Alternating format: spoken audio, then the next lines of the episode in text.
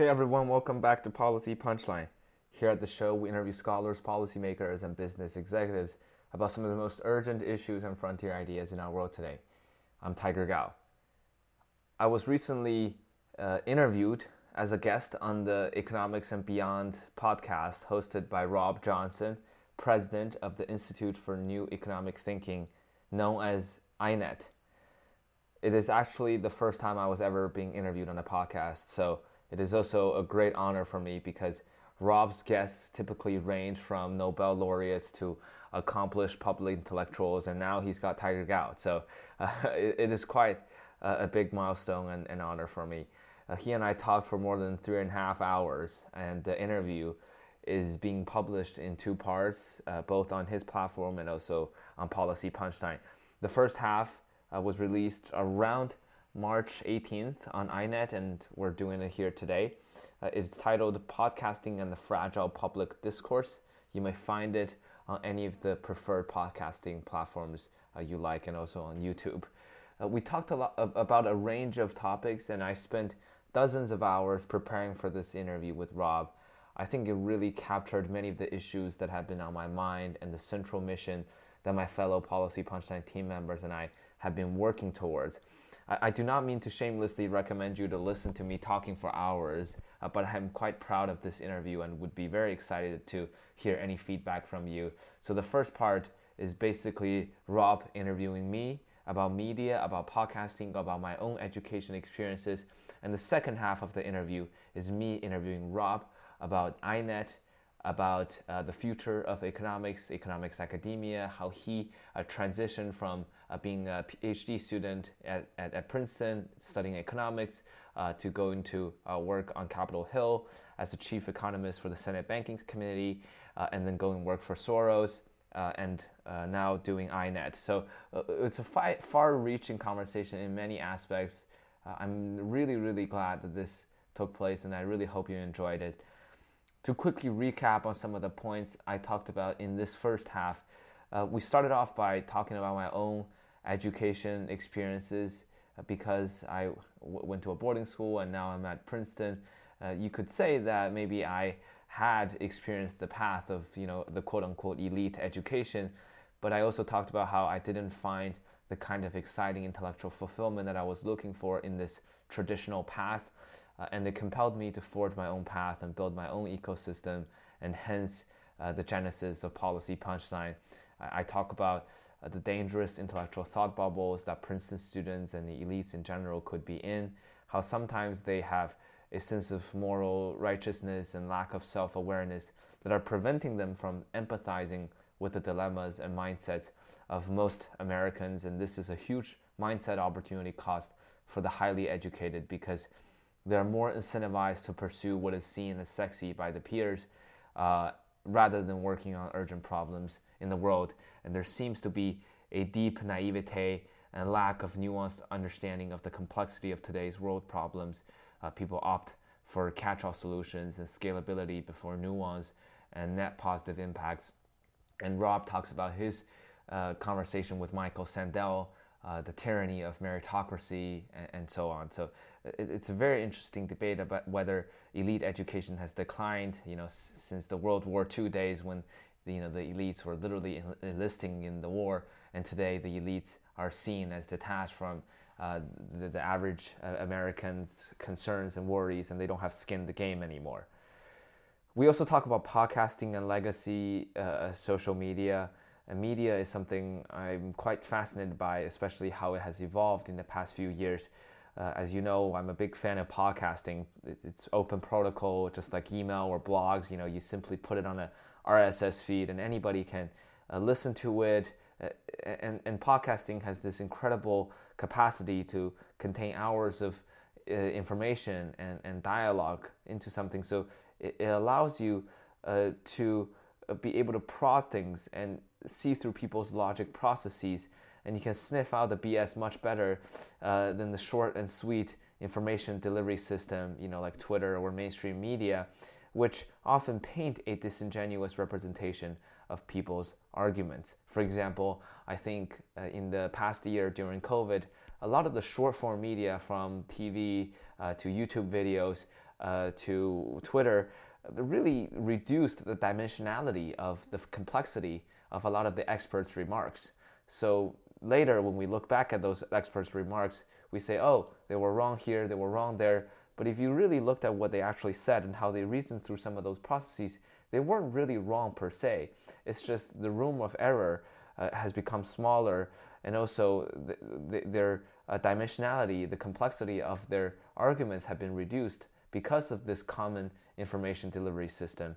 And I really see podcasting as somewhat of a last line of defense in all this.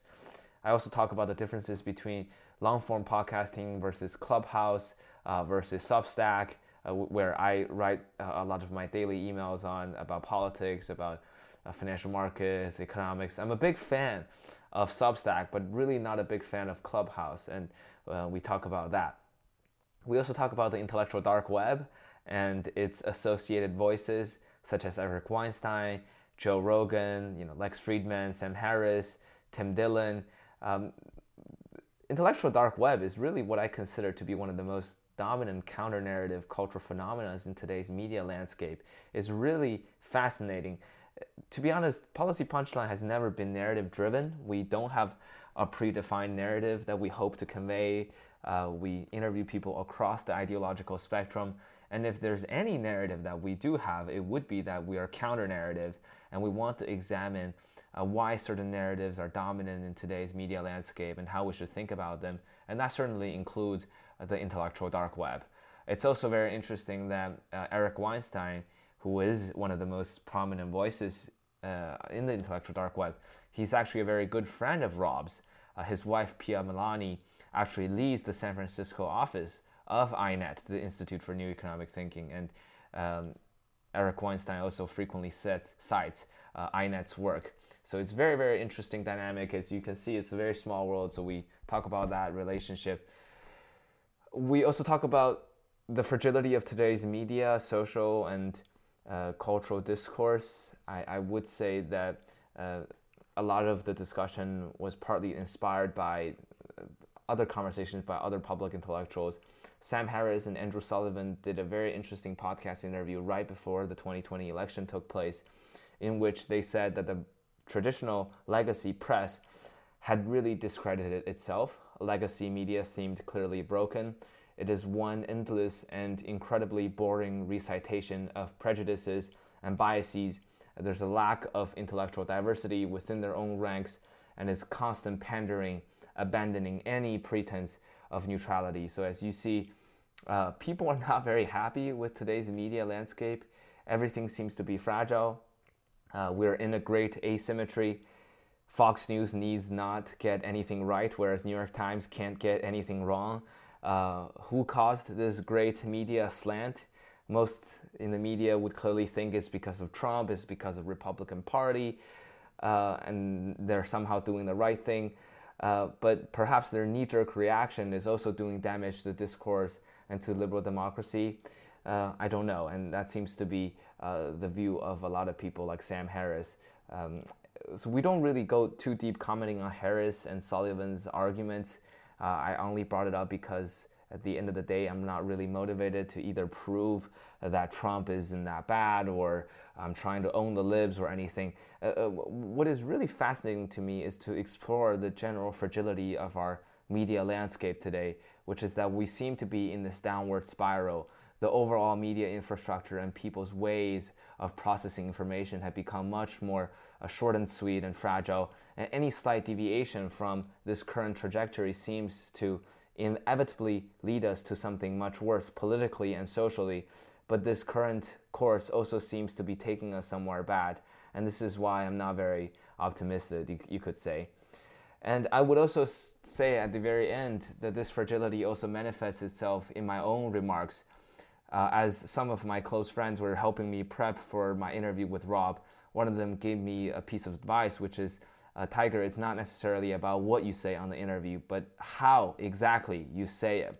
Uh, there are words and phrases and ideas, Tiger, that immediately trigger people to think the other way. So, for example, uh, my friend said, Tiger, please do not bring up concepts such as cancel culture, because no matter what your argument actually is, people's mind will immediately drift to think that you are right wing or something upon hearing that phrase, and your actual point would be lost, and people would be more interested in labeling you or grouping you into some kind of faction that they agree or disagree rather than actually listening to the point.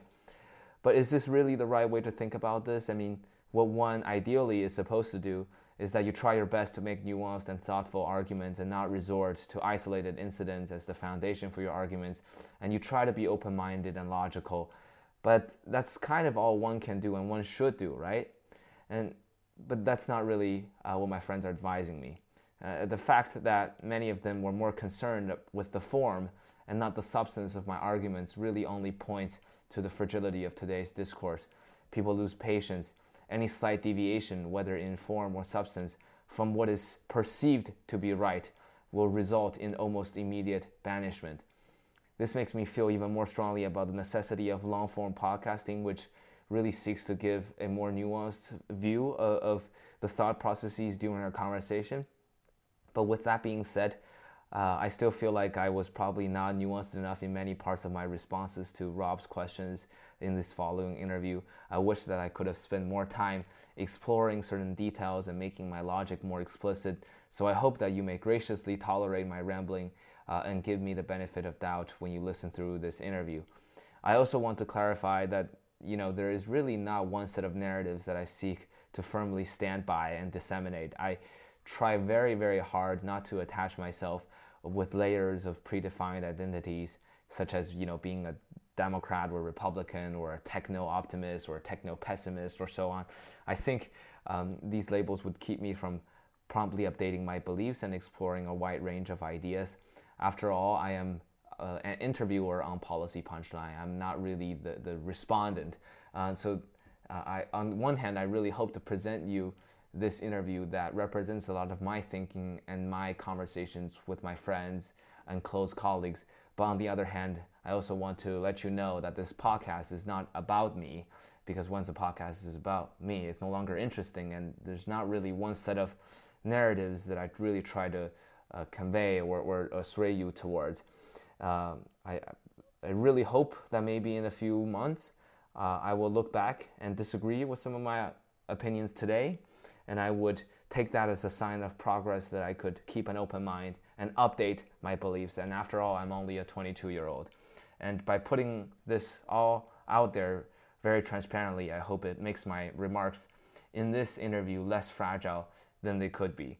So I want to thank you for all your support for Policy Punchline for me personally. As always, you can find us on policypunchline.com. You may uh, feel free to reach out to me uh, on, on tigergao.substack.com where I write my daily emails uh, on, on politics and media and financial markets and economics. And that's a good way I keep in touch with my listeners and viewers.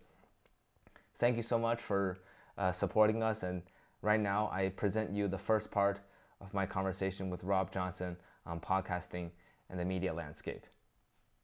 So you can kill my body but you know you can't mess with my mind. Welcome to Economics and Beyond. I'm Rob Johnson, president of the Institute for New Economic Thinking. Say you can kill my body. Say you can kill my body. But you know you can't mess with my mind. Say no, you can't kill my mind.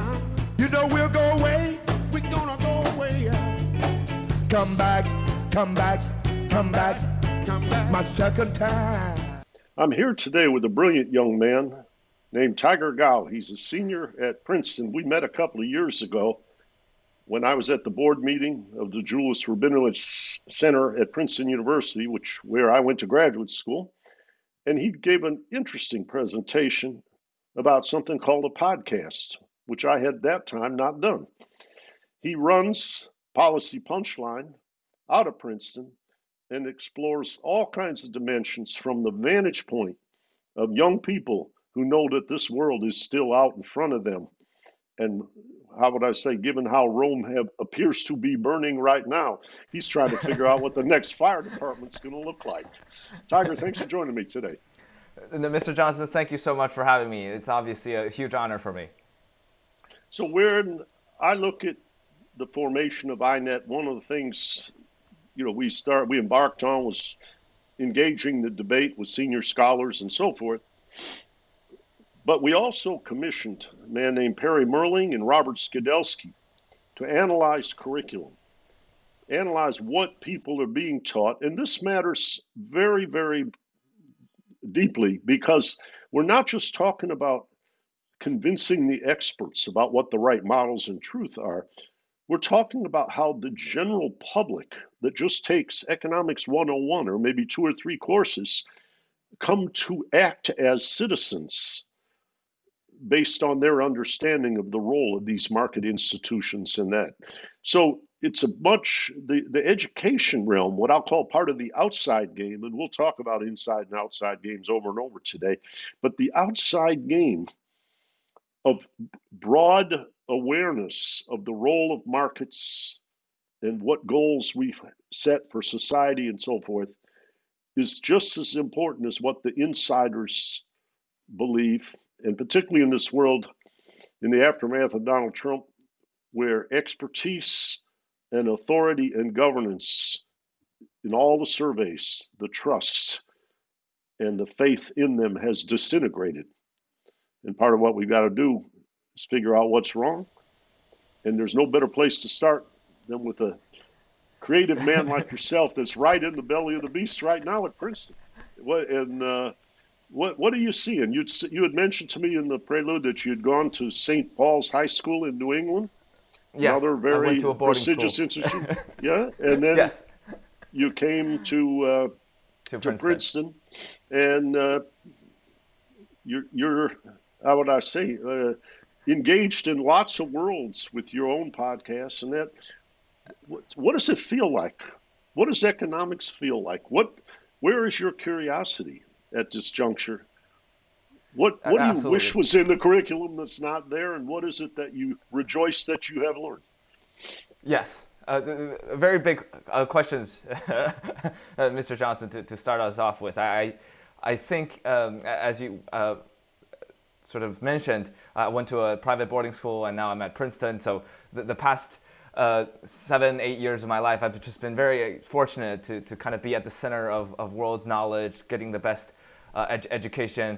Uh, but I think part of me also realized in that process that titles don't really matter. It's in, in some way almost feels like uh, hollowing success. I mean, these are very uh, traditionally defined, uh, elitist, uh, quality education paths, but I didn't find the kind of exciting intellectual fulfillment that I had been looking for. I, I've obviously done very well for myself, but I think in this typical path, I didn't find the intellectual conversation that, that I wanted. So, so I had to largely forge my own path, and I, I needed a kind of an entrepreneurial spirit to find and build my own ecosystems rather than relying on others. And that's how Policy Punchline, which is my podcast, uh, came to being. I, I, was a sophomore at Princeton two and a half years ago, and I was very dissatisfied with the, the kind of the extracurricular activities that are being presented here. Uh, you either join a business club or a consulting club or an investment club and or, or entrepreneurship club. Uh, but my, my biggest passion back then was to go to talks, afternoon talks, lunch talks,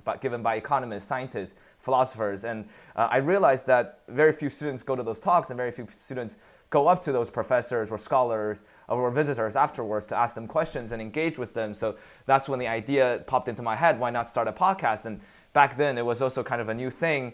And podcast as a medium, which we can go into later, has this wonderful quality of allowing one to have long form dialogues, long form conversations, uh, during which you really get to develop a connection with, with your interviewee. Uh, and uh, I've just been so fortunate to, to have uh, ha- received so many yeses uh, from the cold emails I sent to. So by this point, over the past two years, we've done more than 120 interviews.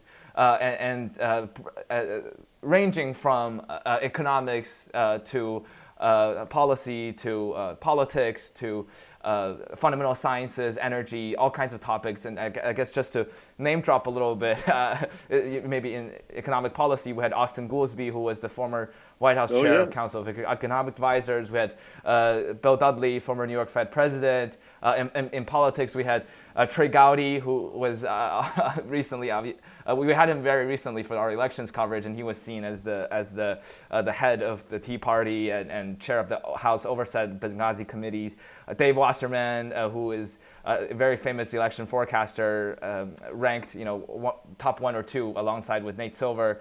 Jim VandeHei, who is the CEO of the media company Axios.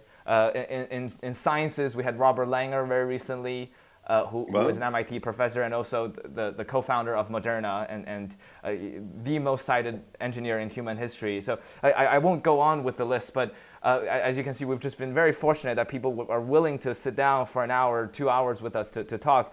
And it's just been such an intellectually fulfilling experience to be able to uh, in, engage in those types of conversation. And I think it's been life transforming for myself and for a lot of our team members to, to be able to engage in those dialogues uh, in addition to uh, the, the, the, classes that we're taking at Princeton.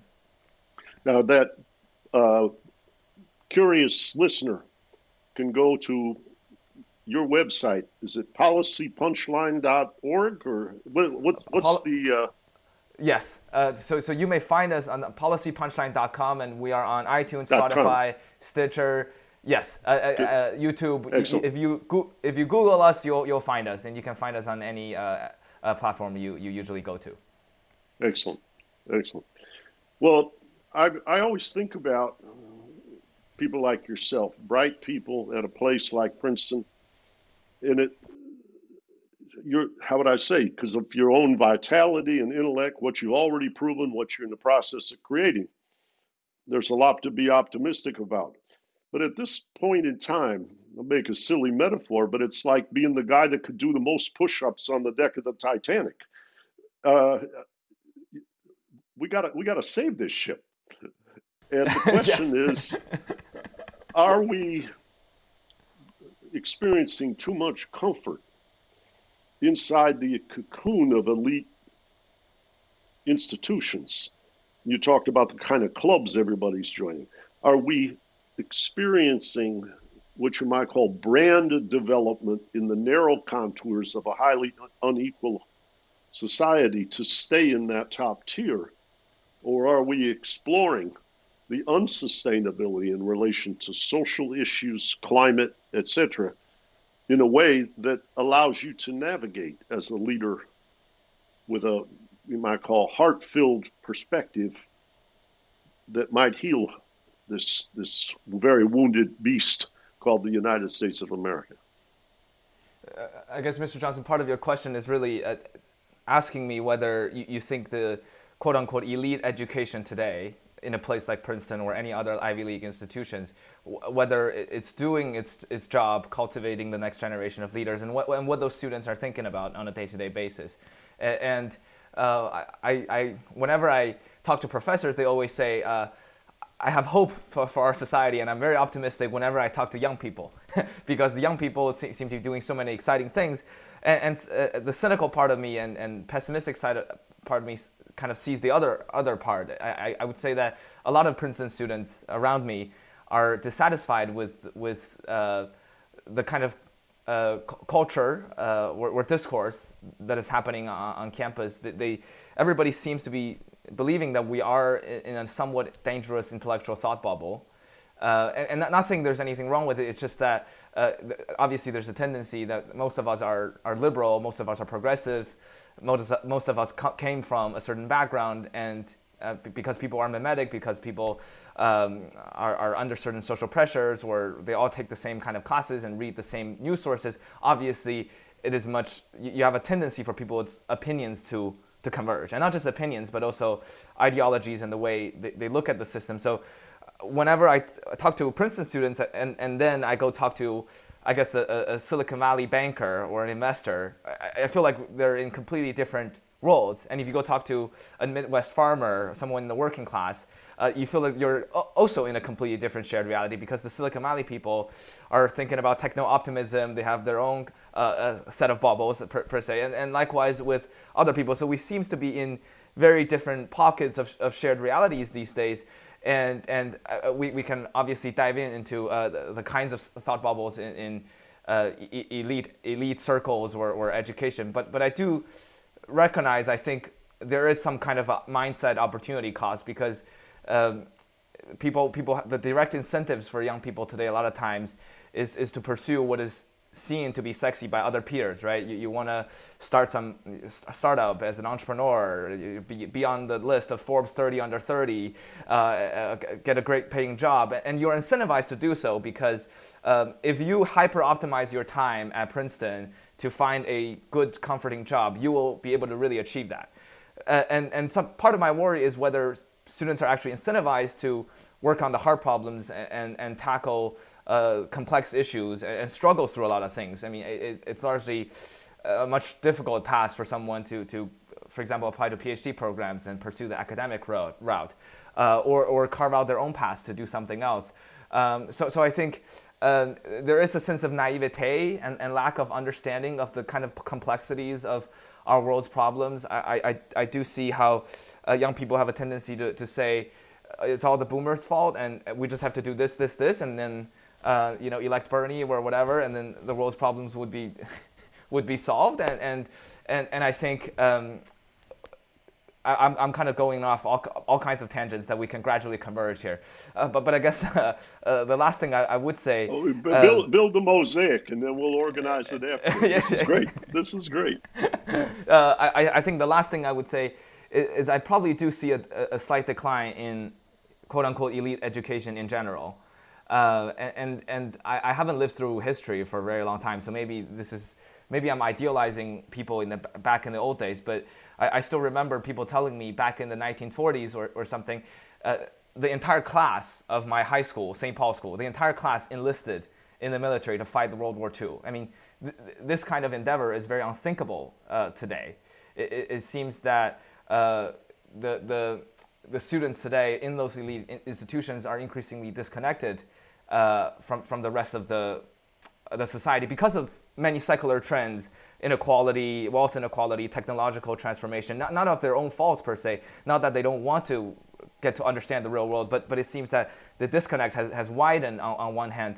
On the other hand, it seems that people's critique, I mean, from uh, people like uh, Nassim Nicholas Taleb and many other intellectuals, they, they say that elites don't have skin the game anymore, right? So if you think about a, a, typical Ivy League graduate who ended up going to the State Department or work at the Federal Reserve, a lot of times they don't actually have the skin in the game to craft the best kind of policies. Uh, and, and you end up uh, crafting very disastrous policies that you think are, are good for, for society. And, and sometimes I, I, recognize that because we, as Princeton students, are very good at justifying whatever we believe in. And sometimes uh, it is very easy for us to think that we are in the right because we're more knowledgeable, we, we, have, we're, we are the most educated, and we see the other side as not uh, worthy to be engaged in, or, or that they're simply wrong, where we are morally better, right? So if you deny climate change, I just won't engage with you. If you don't agree with this movement or, or, or th- this kind of perspective, it must be that you're ignorant or that you read misinformation. And I certainly don't do that because I am at Princeton. That, that seems to be a somewhat prevalent case, but, but you see a great cognitive dissonance in some way because people say those things, students say those things. Uh, but, but, again, as I previously said, the immediate incentive is not for them to actually work on hard problems. So they end up really thinking about big issues and trying to tackle complex issues, but they don't actually end up doing so. Uh, n- not of their fault of their own per se, but, but I do think there, there is some kind of sense that, that the elite education is in decline today for, for many reasons.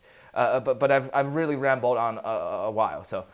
well, no, this this is important because, you know, you know, I've done a lot of work with Michael Sandel and uh, his most recent book, The Tyranny of Merit, gets at some of these issues, uh, the issues between what you might call education versus credentializing and what is going on inside the schools. Secondly, the despair of those other people who don't have the elite pedigree and their trust in elites, their view, eh, the which you might call the healthy romantic view was one gets an education, develops great gifts or skills, cultivates your gifts, in ladder pattern recognition, become aware of more facets and aspects of society, and then in, a, in an elite role in governance, one can uh, be more sensitive and help the design evolve. And that's a noble calling. On the other side is viewed like after the Vietnam War, David Halberstam, the best and the brightest.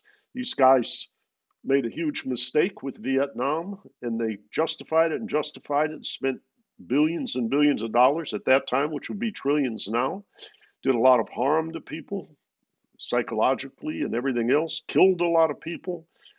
I mean, Martin Luther King, towards the end of his life, one year to the day before he died, gave a speech at Riverside Church called Beyond Vietnam, a time to break the silence. And so you have different phases in different periods, but I think we're in one right now. As you, I don't know whether it's the decline of education or the decline outward in the faith in elites that that education is being used for public purpose as opposed to what I'll call private credentialization, material gain, and other things. But it's a very, very challenging time. And, you know, I'm a, white male who went to MIT and Princeton, worked in the financial sector. I can be accused by people on the outside frequently of being part of that elite circle. I try to hear that criticism, but if it hurts, kind of a natural, what I'll call brain science reaction is to be self protective. When people try to shame you, you become more self protective. It's hard to open up when people are throwing flames at you. And you're at an earlier phase, but just what you might call those credentials in one corner of the room are celebrated, and down the street, they're burning a scarecrow with your name on it. And uh, I, it's just a hard, it's a very hard time. And I guess the question is what got you to reach outside of your academic realm, explore the podcast, explore other forms of media. You've talked to me about Substack. You've talked to me about this new one, Clubhouse. Various ways of augmenting your awareness and your insights and what and defining what matters. Tell me tell me a little bit like where when did you what was the seed of your decision to form a podcast and then explore these other realms? Yes. Perhaps one uh, detail I didn't mention at the beginning when I was talking about it, it, seemed like I was just going on a rant about my, my peers, but I, I, I wasn't trying to. But I, I guess one issue I, I found, and I, am quite skeptical myself about my own learning, is that uh, it, it's very hard for me to know uh, whether the beliefs I have are the quote unquote right, right set of beliefs. So, so for example, um, during, uh, during all the turmoil that, that has happened over, over the past year, a lot of my friends took actions. They, they, they, they want to do something good and they post Instagram stories or they forward articles uh, and, and then try to s- spread positive causes. And I think that's all good. But, but in some way, these are also simple statistics, a lot of times naive empiricisms. The, the, a lot of these sources of information that we have uh, uh, are not conducive to actually understanding the, the matter in, in a primary source based uh, original way, right? It's, in other words, it's, it's very hard to read New York Times and really explore the truth it's kind of a survey of, of the kinds of opinions out there, but a lot, a lot of those uh, articles or reports are certainly narrative driven. They, they, they have all kinds of their own biases. Maybe they're not written by experts. Uh, so part of my own dissatisfaction was that I wasn't sure whether the beliefs that I held, uh, whether, whether the sources of information I had were correct. And, and I think podcasting was the best way to, that I could think about. And, and I would even say probably the last line of defense in today's media landscape uh, to, to really explore that. I mean, I mean, I, I, guess maybe we can talk a little bit more about what, what attracts me so much about podcasts. I mean, technically, on, from a technical aspect, it, it's open protocol. It's like an email or a blog. You, you just put the podcast on an RSS feed.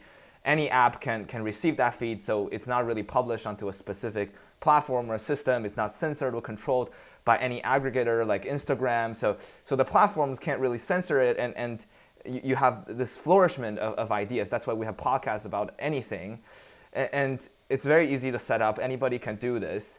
Uh, and, and it's such a huge contrast to the common information delivery system these days because the common information delivery system these days are all short and sweet the mainstream news social media twitter uh, and, and these are very easy to paint disingenuous representations of people's arguments right when you are trying to reduce dr fauci's arguments into a two minute clip of course people are going to find conflicting clips of, of two minutes and, and then contradict him but but a lot of times it's not what he's saying. The, the, the nuanced arguments are much more complex.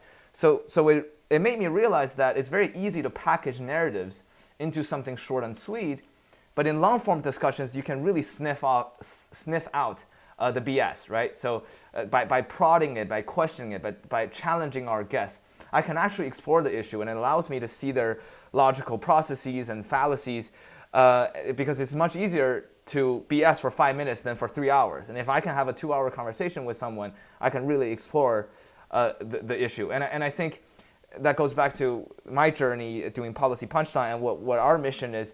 We're, we're not narrative driven, or at least we, we try not to be. We, we don't have a predefined view. I mean, we're, we're not liberal, we're conservative, we're not partisan.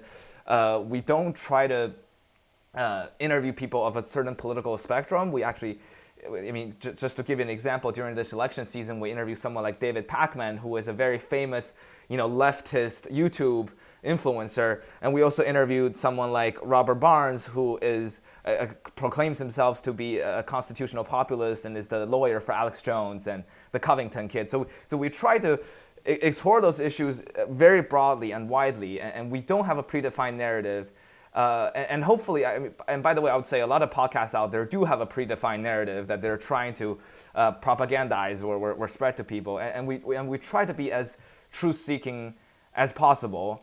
Uh, and, and I guess my concluding thought is, is, is our, our, cultural, social, and political discourse these days seem to be very fragile. And, and we can talk about this fragility later. Uh, it, it seems to me that because you have dramatically reduced people's attention spans because social media has made uh, the, the, the profit structure to be fundamentally about clickbaity or, or, or reducing them to sound bites. Uh, likewise with legacy media, that, uh, the, the fundamental business model of the traditional information delivery infrastructure was not aligned uh, with, with what is in the best interest of people's knowledge formation. Uh, and I think podcasting is in some way the last line of defense. I mean, usually books would do that in terms of giving you some long form content, but, but books don't comment on day to day news activities and, and, and current events. So, so the, kind of the best way for me to learn these days is just to listen to podcasts. Uh, and, and, I think uh, hopefully you and I can also experience this today, which is podcasting is not really about me preaching a certain ideal, but rather we can come to a mutual understanding of truth, uh, or, or, or some approximation of, of what we see to be truth. Uh, and, and that is what I see as, as the beauty of podcasts. And what incentivized me uh, to, to really do it is this inner questioning uh, of whether the stuff I am believing in, the, the stuff that so many people around me believe in, or whether they're actually correct. And, and perhaps I will eventually re- uh, reach the same conclusion. But I think the process of you reaching that same conclusion uh, uh, should be much more complex than reading it off of an Instagram post or a Facebook article. Mm-hmm. Mm-hmm. Well, you had mentioned to me in our uh, preparatory conversations that you had been very uh, influenced by a group that they refer to as the intellectual dark web. And obviously, one of the maestros in the podcasting world, Joe Rogan, has yeah. also been a, a, big influence. But describe how did they get under your skin? What what did you learn from exploring the terrain that they cover. Sam Harris, Eric Weinstein, whose wife Pia Malaney works with me at INET running our San Francisco operation, and various others, Jordan Peterson and others. What, what, what did that bring to the table for you? Yes. Um, I, I would say if there's any quote unquote narrative that policy punchline where myself is really trying to convey sometimes is that we're counter narrative is that we see what is happening in the media landscape these days, and then we ask the question, uh, why is this happening? Why are people talking about this?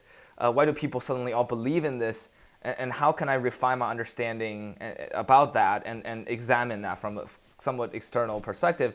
And, and I think that's what you know the quote unquote intellectual dark web has done in the past couple of years, which is which is that they saw the legacy media, they saw uh, the the political discourse and debates between the, the dichotomy of uh, Democrats versus Republicans. They saw all of this, and they re- really don't like it. And, and, and they're not right wing per se, even though some of them might have a slightly conservative bent uh, or, or libertarian bent.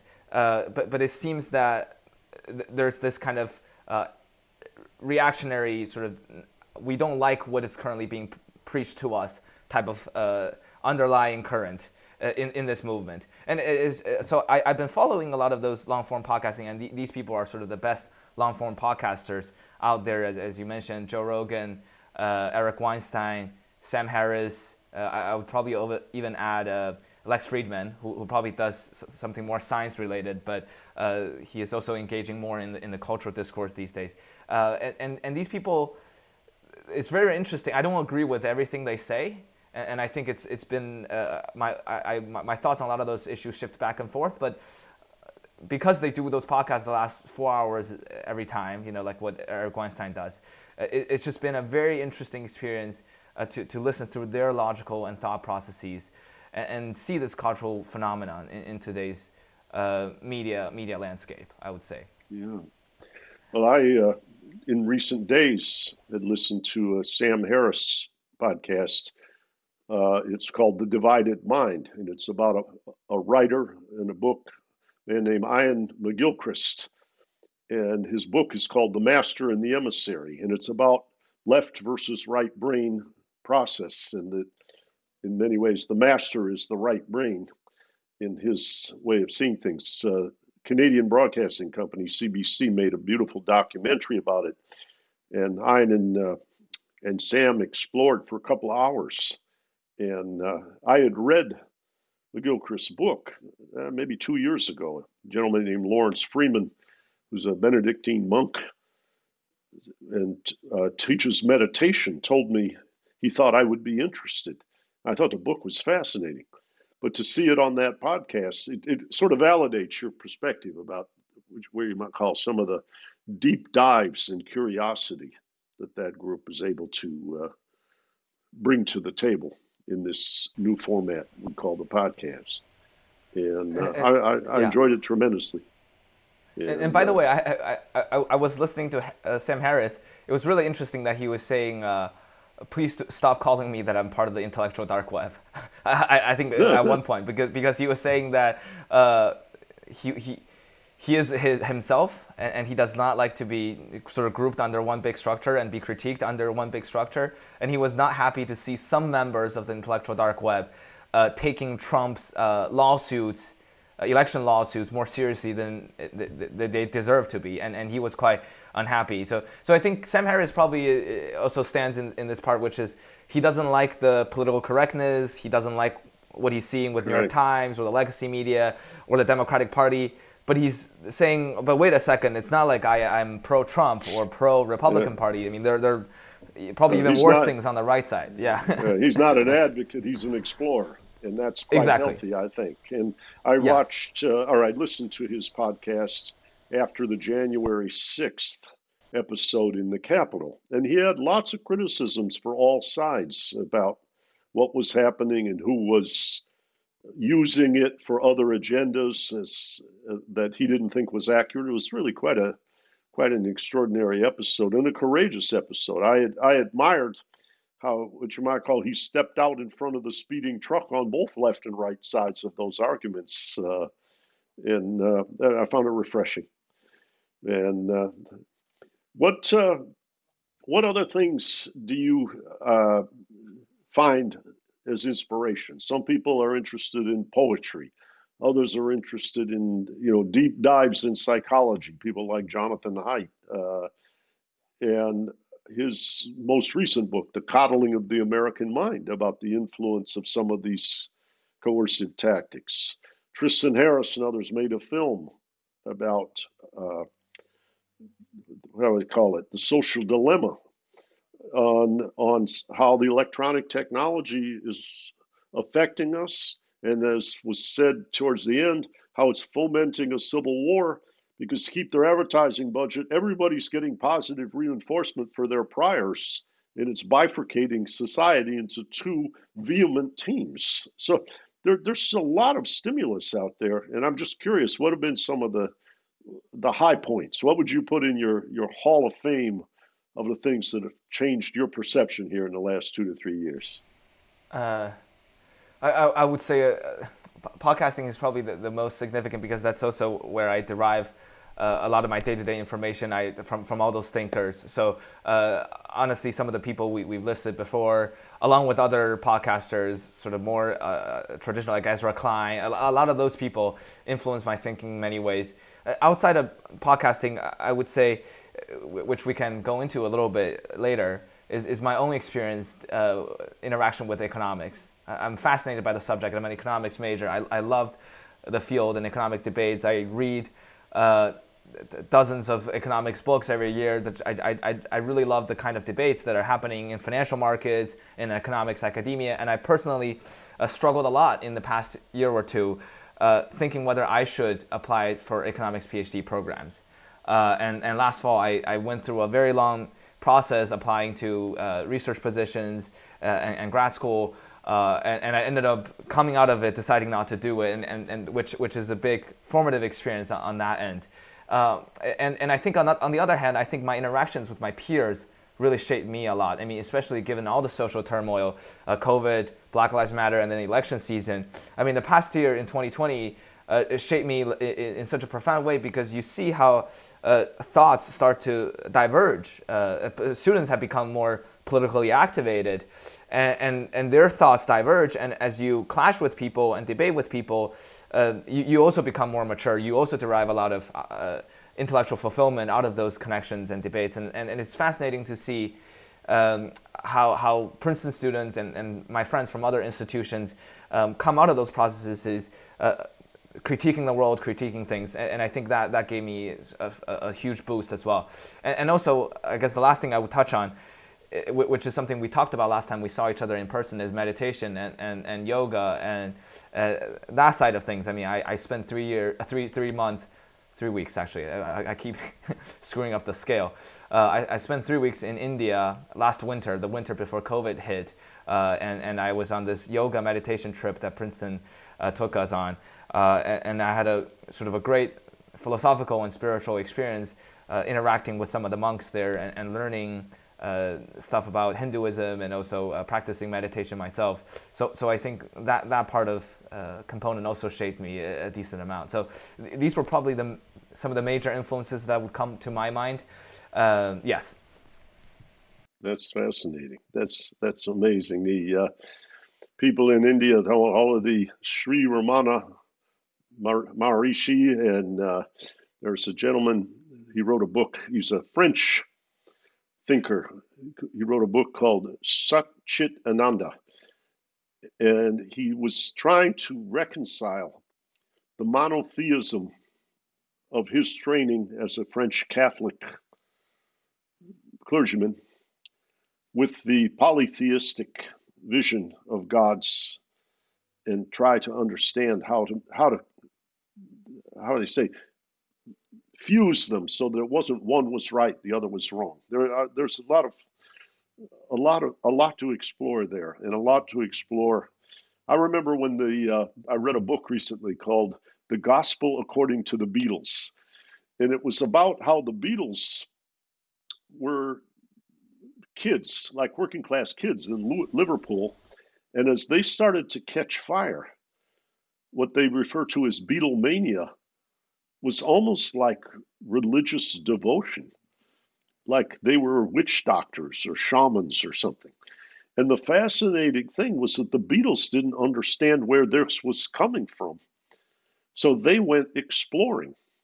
George Harrison and John Lennon were more at the vanguard of that. Ringo went along because he was a good fellow, and Paul McCartney was a bit the anchor. But they ended up all four in India for an extended period of time. Uh, they explored the use of psychedelic drugs and other things to try to understand where did all this energy come from, and uh, it's it's really it's fascinating to see how those Eastern philosophical disciplines have influenced the culture of the United States. There was an Englishman named Alan Watts who was a uh, London born, I think, or, or English born, London based for a while, who moved to Northern California, dealt with all the beat poets, and became an interpreter of Eastern philosophy and Zen Buddhism and what have you, uh, and was very influential in particularly Northern California. When you had that that counterculture 60s uh, before it became called what I'll call New Age and uh, and seemingly uh, engaged in political reform. It was at the time people like Jack Kerouac were writing and others, and it, it's fascinating to me to hear that you had the what you might call inclination, the intuition to go explore in that realm at this juncture. I find that encouraging. uh, I, I, would say it's probably because uh, I consume too much media. these days, I'm very uh, deeply ingrained in the in the discourse today. Uh, there's so much information and, and, stuff uh, flowing through my brain every day. As, as we uh, talked about right before the interview, people are going crazy these days and they're trying to put out the fire in their brain. So, so we're seeing this rise of meditation and, and so on. And, and, obviously, I think being at Princeton was, has always been a very high stressed environment. Uh, I'm always uh, doing research, taking classes, uh, running the podcast. Uh, you know, just, just so much going on, and, and there's constantly more, more stimulants coming in uh, from all sides in, in terms of I- political ideologies or new new economic ideas, and, and, and sometimes I, I do find myself feeling the need to calm down. So, yeah. Well, when we started INET back in 2010 April, there was a gentleman who had been a friend of mine who'd been an Italian economic and finance minister named Tommaso Padoa-Schioppa, and he gave the last talk at the first conference in Cambridge, England. And he said, I think that INET has to focus on three things financial sustainability, and that's what this crisis has brought to a head, meaning the great financial crisis of 2008 9. Second, resource sustainability, and it relates to climate issues and rapport with the environment and with Mother Nature.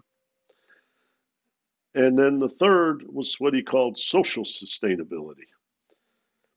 And then he finished his speech and he sat down. By the way, he later wrote it up as one of the Per Jacobsson lectures that you can find online, uh, but just before he passed away. But about two months after he gave this speech at INET, he, he put it in writing so that our listeners and your friends can, can I'll send you a copy. But he was talking about how the breakdown in finance, given the prestige of finance, was going to rattle people, was going to take people to a place of great uh, discord, and the trust between government and markets would come under pressure. And then he, he when he sat down, he said, I didn't say this on stage, Robert, but all of this is going to feed back into social unsustainability. And when I listened to you just moments ago talking about your trip to India, what I could sense was a prescience, like you were a seer, because you went there before the pandemic. It wasn't after yes. we're all in isolation and, and, like you said, our brains were burning yeah. You, you, you could see it come. You could sense it coming. I won't say see it, but sense it. And yeah. I think that's fascinating. I think uh, I, I, I, admire your humility and your curiosity at the same time. I think that's a really uh, a nice combination. Well, well, let's start with your perspective on things like Clubhouse, Substack, and what, how would I say, what you think is the wheat and the chaff of quality media at this juncture in time. Uh, I, in my in my uh, earlier response when I was talking about podcasting, I, I obviously I guess uh, talk too much about uh, the contrast between podcasting and some of the new rising media forms. And I, I think Clubhouse may be a, a very good one because a, lot of people in Silicon Valley these days are talking about Clubhouse. And if you haven't heard about it, it's, it's this uh, audio only app. You drop in to listen to famous people talking to each other, debating each other, and you can raise your hand and try to participate. And, and, and Mr. Johnson, I saw you on Clubhouse. Uh, two weeks ago, when Eric Weinstein got, got you on, I, I was there yes. for your very first conversation. Uh, yes, well, there's a there's a woman that I used to work with in the music business named Susan Piver, who is a meditation teacher and, and a really, really quite brilliant uh, person on spiritual concerns. And she said she was going on Clubhouse to do a meditation thing. Was I interested? And I looked at it, and then Eric called me, and I loaded it up and got on, and, and then he uh, introduced me, and we had a talk with I can't remember several hundred people yeah, for just yeah, a few like minutes a that you people, apparently yeah. were a part of. Yeah. And, and, it was really funny that Eric Weinstein was saying, uh, uh, I, I, wanted to join uh, Rob because uh, whenever I join, I always bring a lot. I bring a lot of traffic with, with me. So he was like, I want people to yes, follow you. yes, it, was, it, was, quite funny, yes. but uh, the, the, clubhouse somehow just became this new uh, thing, and I and I wrote about it in my Substack ladder, and I and I went on a rant, and I, I was been talking to my, a lot of my friends because a lot of uh, people in the uh, VC entrepreneurship community are in it, and, and so are a lot of Princeton kids. And, I, I have to say, I don't really like it. I, don't know how you feel about this new media form because it, it, seems to me that a lot of people compare it with podcasting, but I think the equivalence is very false because for podcasting, you need some level of preparation. I mean, it's, it's slightly more formal, the information density is much higher. Um, sh- sure, the technological barrier may be very low, you just need a mic but but you have to you either have to have to say you either have to have things to say yourself or you need to be able to get guests on the show to talk with you. And, and I, it seems to me that at least for me in order for me to prepare this conversation with you i had to spend you know many many hours. Whereas for clubhouse i feel like it's a much more casual thing uh, that that essentially giving a lot of people more people uh, to to talk without needing to be thoughtful which which means if you are some uh, mid-level management consultant or marketing director at some, some startup, you, you, now have the platform to just ramble on for many hours and, and getting praised by other people. And you're adding a lot of noises. And, and I, I, the, the, main thing I wanted to say, tying back to what you were saying about Susan Piver and, and meditation, is that it seems that Clubhouse is really the exact opposite of meditation or, what we need in society because it, it, people's whole thing about clubhouse is that if you're brushing your teeth or if you have five minutes uh, you don't know what to do right now uh, why not just enter clubhouse and jump in a conversation? But if you really think about it that, that, that sounds horrible because you, your mind is going crazy you feel incredibly unproductive you, you feel like you're, you're not learning as much as you could and you have to open you know 30 tabs on your chrome browser or going to clubhouse all the time you have to multitask and that just seemed to me as, as exactly the opposite of what the society needs right now, uh, and it's just adding so much noise to the discourse. Uh, and, and uh, I, I, see it as very not, not something that good. and It's probably not going to last very long. I don't know. I, Eric Weinstein spends like 15 hours a day on this, so I, I wanted to hear your thoughts on this. Well, my my thoughts are not, I don't have a lot of experience. One or two times that I've been on, uh, and the only time of any duration is the one that you mentioned. Yeah. Uh, but but I see the advantages for someone who does not have a big footprint in the media already established that they can reach a lot of people quickly. I think you're right that instead of a more thoughtful, planned uh, experience, it's an improvisational experience, and it's therefore likely to have what you might call no, more noise and related to the in to the signal and so, in that respect, I, I don't know if one uh, will allocate their time in the realm of quality control to a lot of clubhouse relative to other forms of expression or or or learning. Being in the audience in clubhouse may turn you on to some people you never thought about or never knew of that are interesting, and it's in that sense of, of value but how much time do you have to hang out and go fishing for right. interesting people you never heard of? I don't know. I don't know. It, I think it, it also it, it, seems to be literally the definition of echo chambers, right? You have those little rooms, and you have mm, people mm. your moderators, and you, you, you the, the, everybody kind of pats themselves on the back, and that, that I mean, I, I, don't think there's anything wrong with that per se. It's just uh, you, you kind of have to recognize. it's really funny. There's a comedian I don't know if you've heard of him, Tim Dillon. He's a very famous comedian these days, uh, associated with Joe Rogan and Eric Weinstein. They, they all did a session together.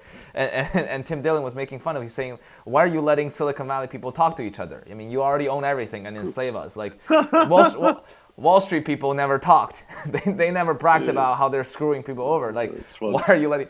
Uh, uh, so, so it seemed to me that, that there, there's. The, the greater point I was trying to make is, is that Silicon Valley or a lot of entrepreneurs today they seem to be in their own little thought bubble, and, and this ties back to our discussion about elites, yeah. which is really they, they really have a shared worldview and they keep reinforcing it, right? And and, and, well, well, and this is not getting it out, yeah. Yeah, well, it'll be interesting to see how it unfolds, but I'm I'll be I'm a little bit more curious now, in light of how you're expressing. There's a music uh, blogger writer. He has a show on Sirius XM named Bob Lefsetz and Bob has been saying he's not finding Clubhouse very nourishing in the same way that you are. Tell me about Substack. I know I, I subscribe to people like David Sirota and Matt Taibbi and a handful of others through that medium, but tell me what what is Substack doing for us? uh, Mr. Johnson, I would I would also uh, have a quick plug. I would recommend you to subscribe to my a newsletter that I sometimes I, I, I send. So okay, I, will do that. I, will do that for sure. uh, you, you, can find me at tigergao.substack.com. But I mean, I, I started sending emails to uh, my team uh, many, many months ago. I mean, it was just whenever I hear something interesting around me, or I stumbled upon a new finance chart, or I talked to some people like you who gave me some new, fresh ideas, I send it to my team. So I have a small list listserv of like 30 kids on my, on my podcast team. Uh, and then it gradually grew. I started bringing in my close friends, and then they started bringing in their close friends, and then uh, I, one day Clubhouse kind of happened, and, and, and people were saying, uh, why now sort of uh, just why, why not just put this online and, and make it uh, more of a a public thing so that there's an archive that people can go through. And, and, and, and I really think Clubhouse is doing tons of good for our society in some way because the whole business model behind Clubhouse is that they send newsletters and, and emails are just like podcasts. It's open protocol. Anybody can subscribe. There's no way you censor it. Anybody, if you get on someone's email list, they can just email you. And and there are a lot of independent uh, journalists, as, as, you some of you uh, you mentioned, and also there are others like Matt Yglesias who quit Vox uh, to to start a Substack account. And there's uh, Glenn Greenwald and many other people. Adam Tooze now has a, has a Substack. A lot of people are getting on. Um, famous bloggers like a- Astral Codex Ten. A lot of people in, in all kinds of different intellectual circles, and they write those either long form or short form uh, articles, and they can monetize them because subscribers can pay, and there's no paywall. So, so it, it, I think this is the kind of direction that society kind of our society kind of needs, rather than Clubhouse, because uh, it's more open protocol. You don't see a clear hierarchical caste system, you know, like you do on, on Clubhouse, where you, you're not able to speak, you can uh, ha- have more open protocol, uh, decentralized mechanism of de- disseminating more thoughtful information. Uh, and, and, I, and I see that as a largely much more constructive way uh, of disseminating information ra- rather than uh, the, the previous one. Hmm. Um, Interesting. I'll have to, uh, I say, deepen my dive there. Uh, these are some of the, the media consumption things that I've, that's been on my mind uh, these days, especially uh, in, in, contrast to, to podcasting.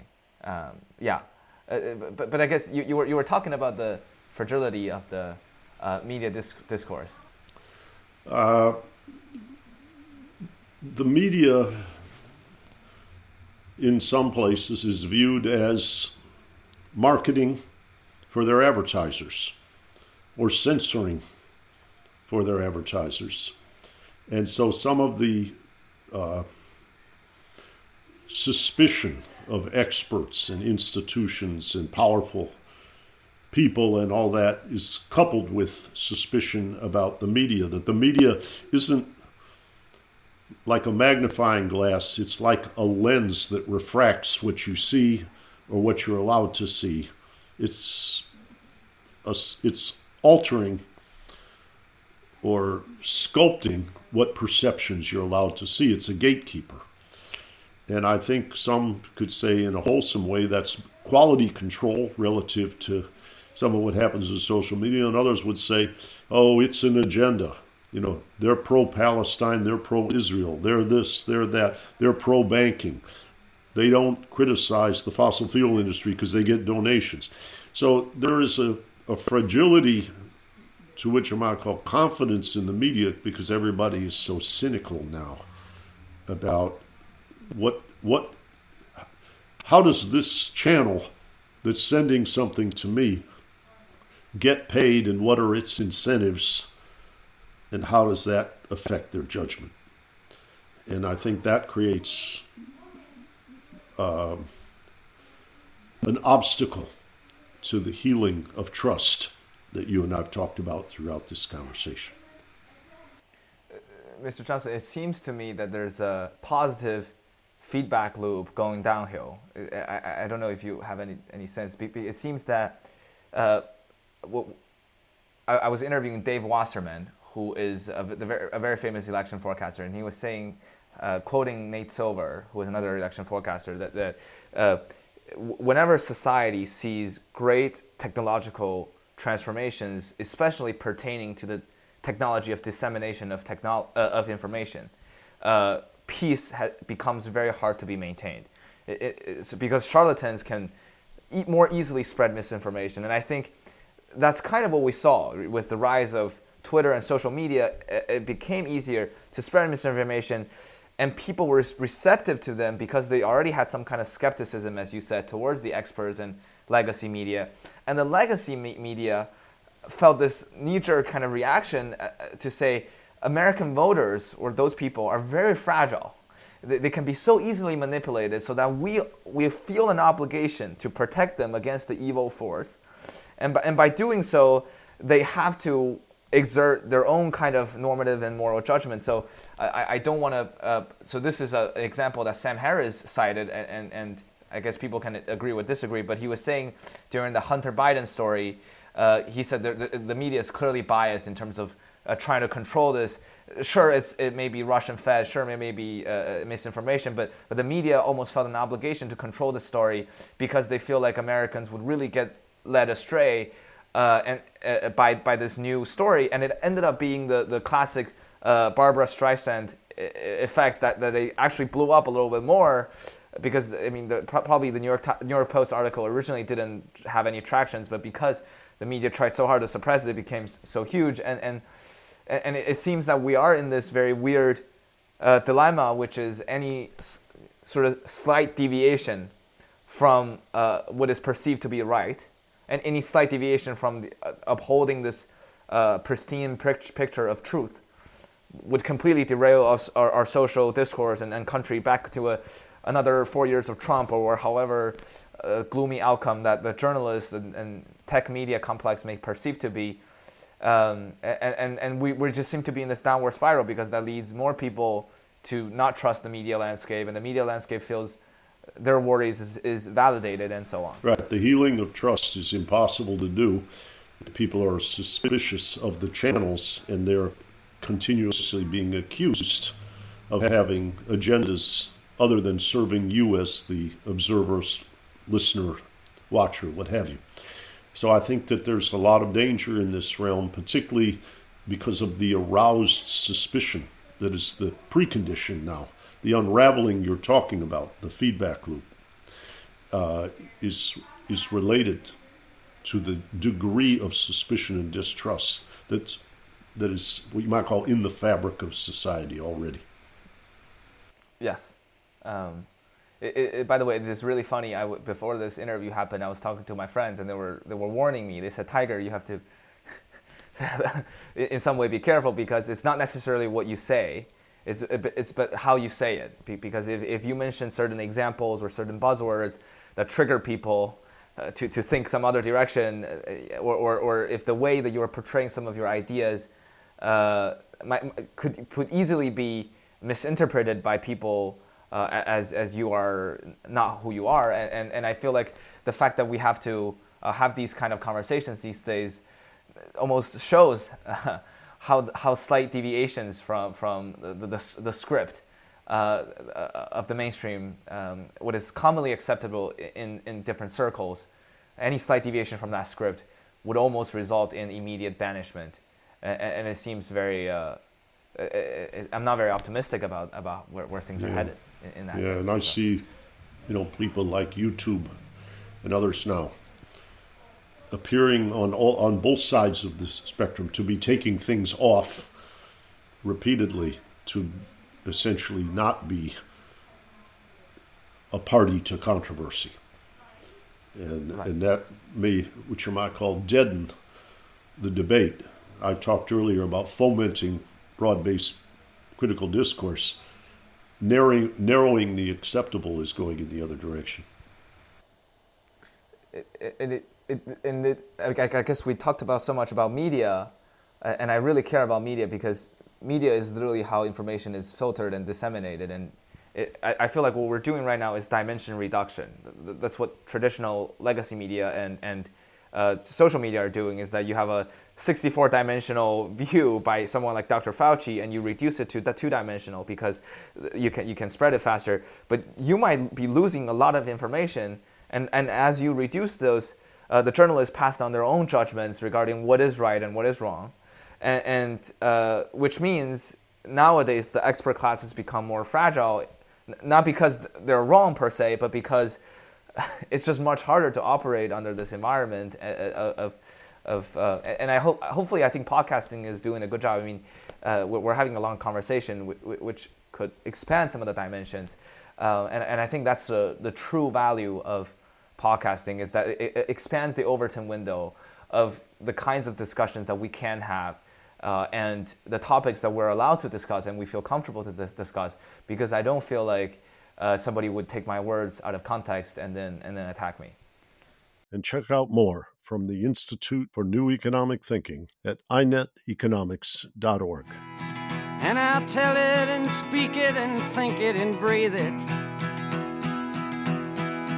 And reflect from the mountains so all souls can see it.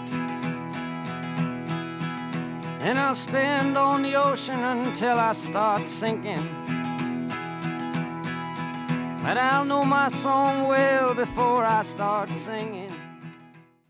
You've been listening to Policy Punchline, a podcast generously supported by the Julis-Rabinowitz Center for Public Policy and Finance at Princeton University.